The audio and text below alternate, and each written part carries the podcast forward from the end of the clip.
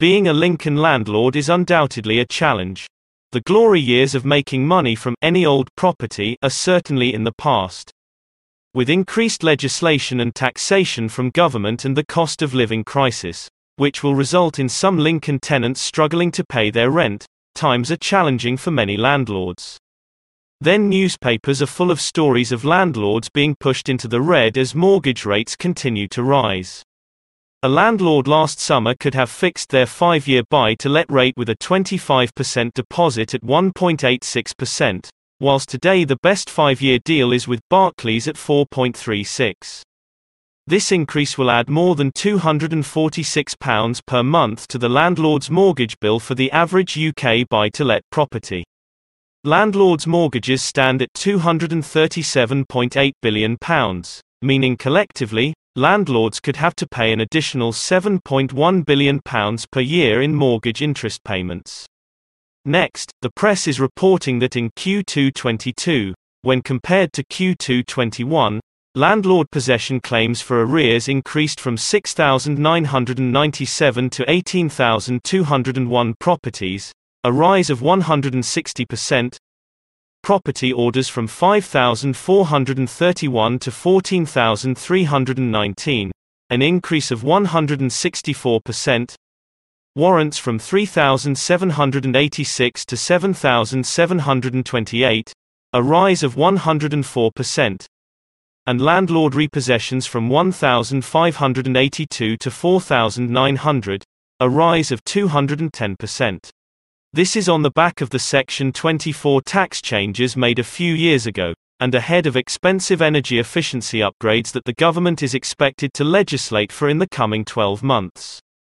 Doesn't sound good for landlords. Until you look past the headlines and look at the actual detail. 79.9% of UK buy to let mortgages are interest only, compared to 12.29% of home buyers, meaning the repayments are considerably lower than typical homebuyer mortgages. Therefore, the rise in interest rates won't hit landlords' profitability as much as many thought initially. 93.2% of all new buy-to-let mortgages agreed in the last two years have been on a fixed-rate mortgage, and 73.3% of all existing buy-to-let mortgages are on a fixed rate. So, the increase in mortgage payments will only affect one in four landlords on variable rate mortgages. Let us not forget that less than one in three landlords have a buy-to-let mortgage, meaning two out of three landlords aren't affected by these interest rate rises. The average rent of a Lincoln property is now £873 per month, an impressive rise of 8% compared to a year ago. Those possession orders, I mentioned above look high, until you realize that there are 4.4 million properties in the private rented sector. That means only 2.04% of UK rental properties had arrears bad enough for landlords, or agents, to start possession proceedings to evict the tenant.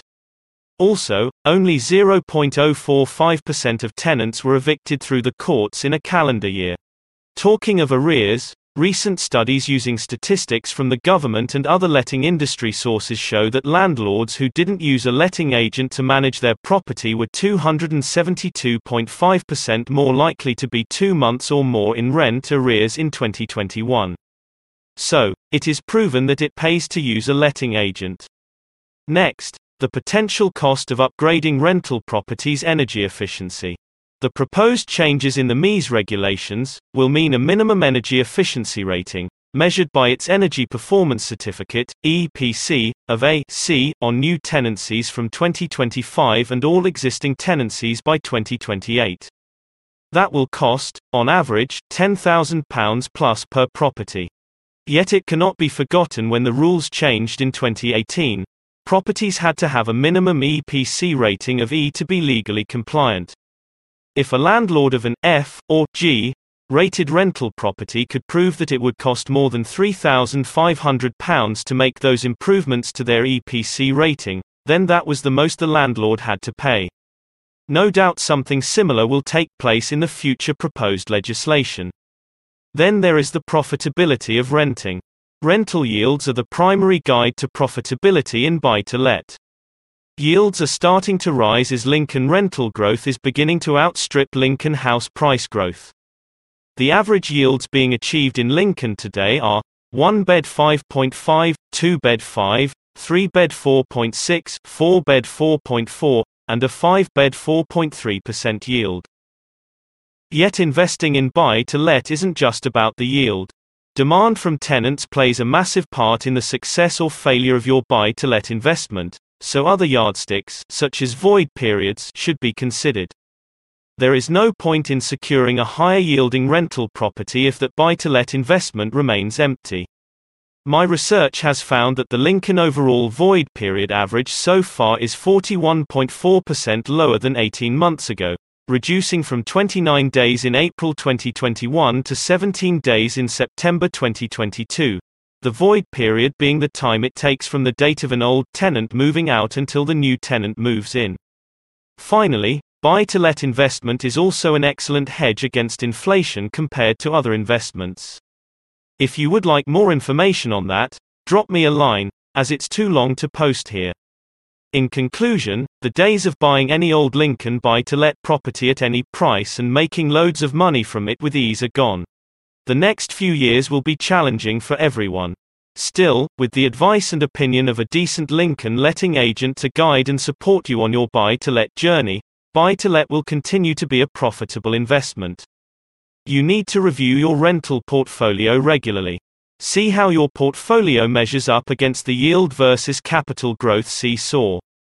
Review your mortgage financing and EPC status of your portfolio. If you would like a no obligation chat with me to discuss your options as a new potential landlord or an existing landlord with a rental portfolio, then let's talk. Let us see whether your expectations from buy to let match your potential investment in Lincoln property. I look forward to you picking up the phone or sending me a message for a no obligation chat.